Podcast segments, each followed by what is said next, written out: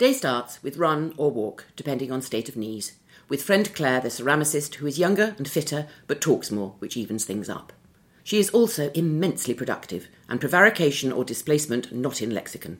I try and fail to emulate her work ethic. Shower, breakfast, and make long journey up to attic. Do know how privileged my life is, and not just courtesy of COVID. It was always this enviable commute. Except when I'm in rehearsals, of course, but that's just delight. Delight I wonder if we'll ever see again.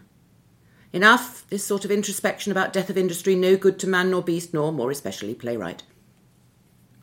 Can usually knock good hour on head, dealing with admin, emails, dusting desk. Old scrubbed wood kitchen table, left behind in house parents bought when expecting me. Totally superstitious about doing best, also worst and mediocre, writing at this table. It is now that day falls into good or bad basket. Former goes, open current file, pay attention to number of scenes to be written today, get on with it. Sadly, this basket not overflowing.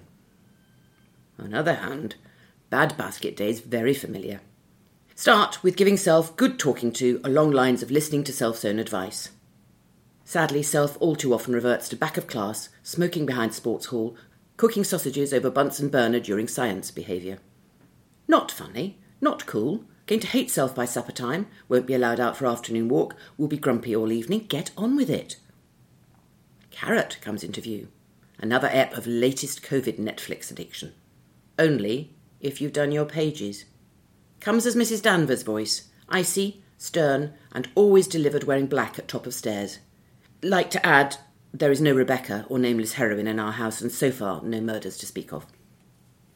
If going well, snappy with any interruptions, let phone ring, ignore family, including cat. If you want to be let out after ten minutes, don't come in in the first place. If going badly, we'll listen to anyone's troubles for hours. Attentive friend and tidy office, both dire signs. Chaos, however, is good. Although this time of year, office also doubles as Santa's grotto, aka displacement heaven, leading to premature wrapping and lists.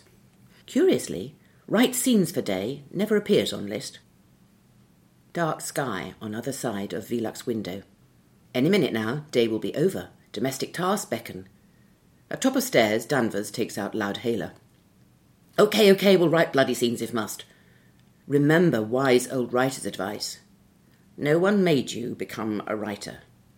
Wise old writer dead, and what's more, much better writer than I'll ever be. Danvers removes knotted rope, places hands back on keyboard. Write scenes, read them aloud, rewrite. Sky turns to ink.